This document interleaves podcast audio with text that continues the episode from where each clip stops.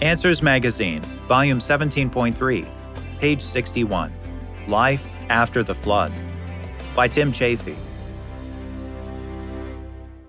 God blessed Noah's obedience, but that doesn't mean life after departing the ark was easy.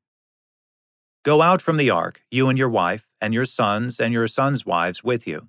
Bring out with you every living thing that is with you of all flesh, birds and animals, and every creeping thing that creeps on the earth, that they may swarm on the earth and be fruitful and multiply on the earth. Genesis chapter 8, verses 16 through 17.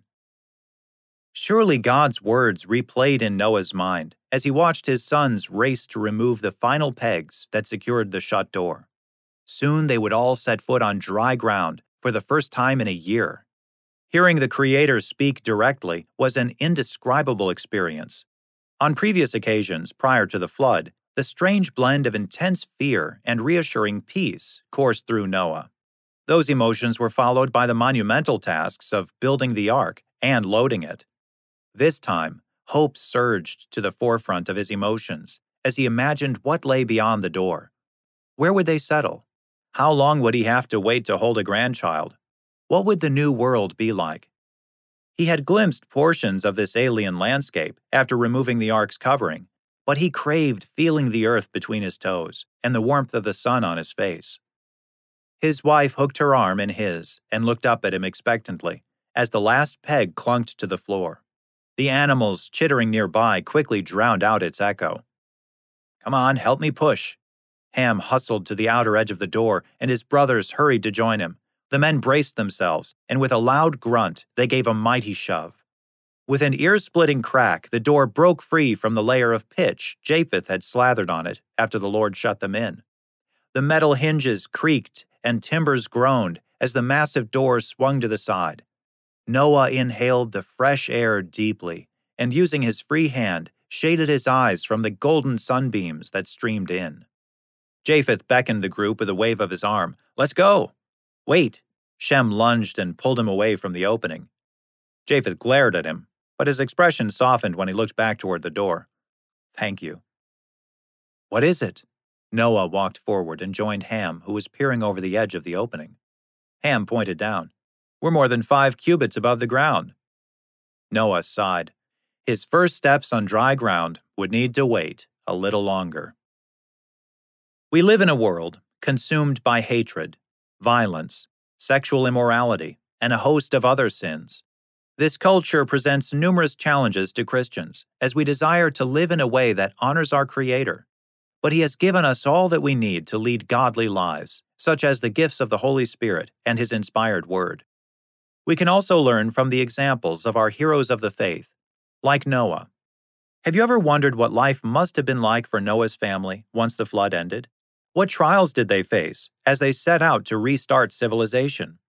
Though the Bible doesn't give us a description of what the world was like when Noah disembarked, we can reconstruct many of the details with what we do know. And the first challenge would have to have been to get off the ark. Disembarking the ark. Loading the ark was a major operation. It may have taken an entire week just to load the animals. Seven days passed from the time God told Noah to enter the ark and their final entry into the vessel on the day the flood began. Genesis chapter 7 verses 1 through 4 and verses 11 through 13. Disembarking was likely easier in some respects. For example, they could have released the birds by simply opening their cages and allowing them to find their own way to the door, or possibly through an open roof, depending on what it means that Noah removed the covering of the ark. Genesis chapter 8 verse 13. Unloading the remaining animals may have been far more time consuming. We've all seen pictures of the completed ark, with animals loading onto the second deck via a long ramp. Obviously, such a ramp would not have been available after the flood. If the door they had entered also served as the exit and was on the second deck, they would need to construct a new ramp or repurpose an interior ramp to reach the ground. Of course, it is possible the ark settled in such a way that the door ended up next to a rise in the ground, which would make things easier. Once the exterior ramp was completed, the animals could be led to the second deck and to the door to be set free. In a reversal of the loading procedure, short and relatively steep internal ramps could have been used to move animals from the first or third deck to the second. back on dry land. Imagine what it must have felt like to walk on the earth for the first time in a year. The bleak landscape must have offered little comfort.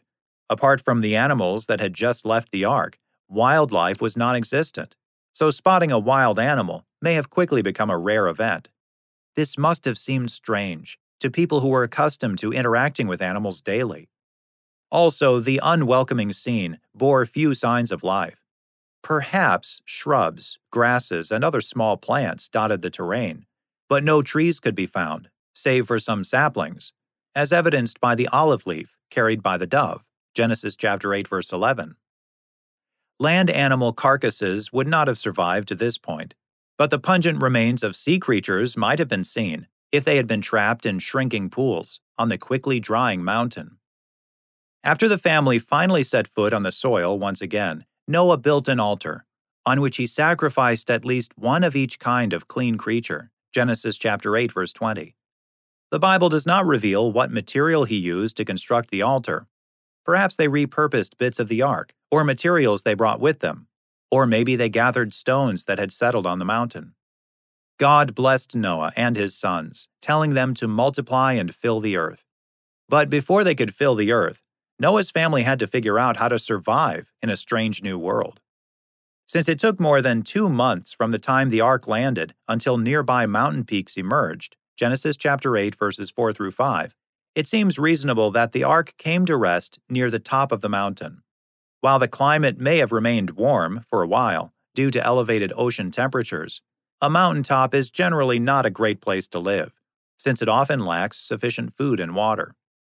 Thus, Noah's family likely would have needed to descend and settle near a dependable water source, such as a mountain stream or river.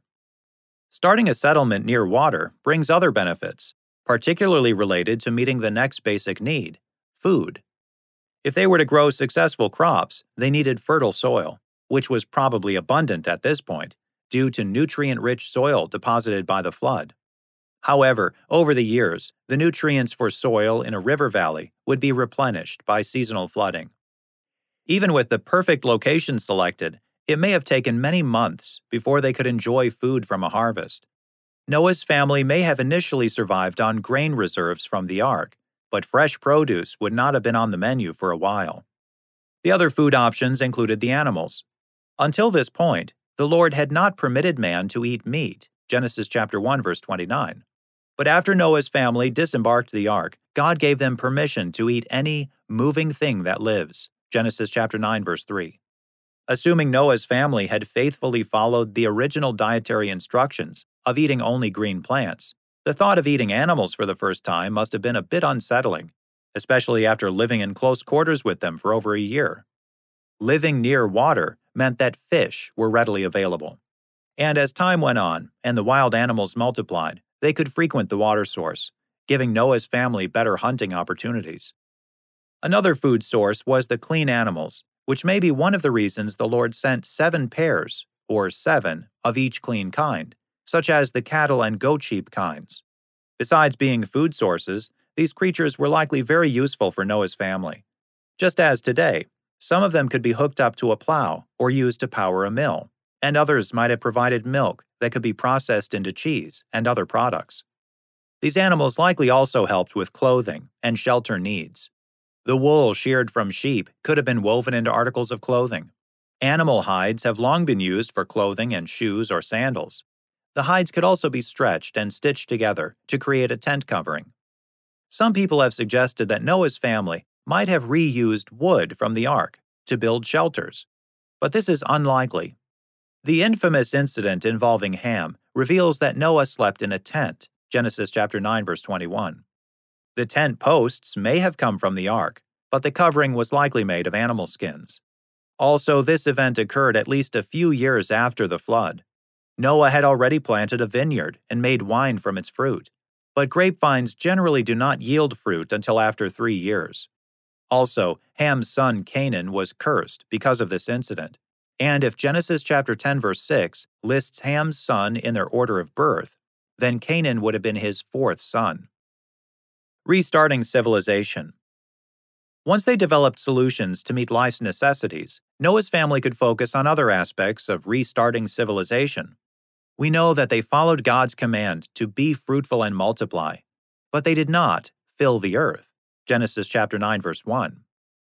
The Bible explains that everyone on earth came from Shem, Ham, and Japheth. Genesis chapter 10 verse 32. So we can deduce that Noah did not have any other children after the flood. However, it was not long before he had plenty of grandchildren. The incident involving Ham hints at another detail about the Lord's command to fill the earth.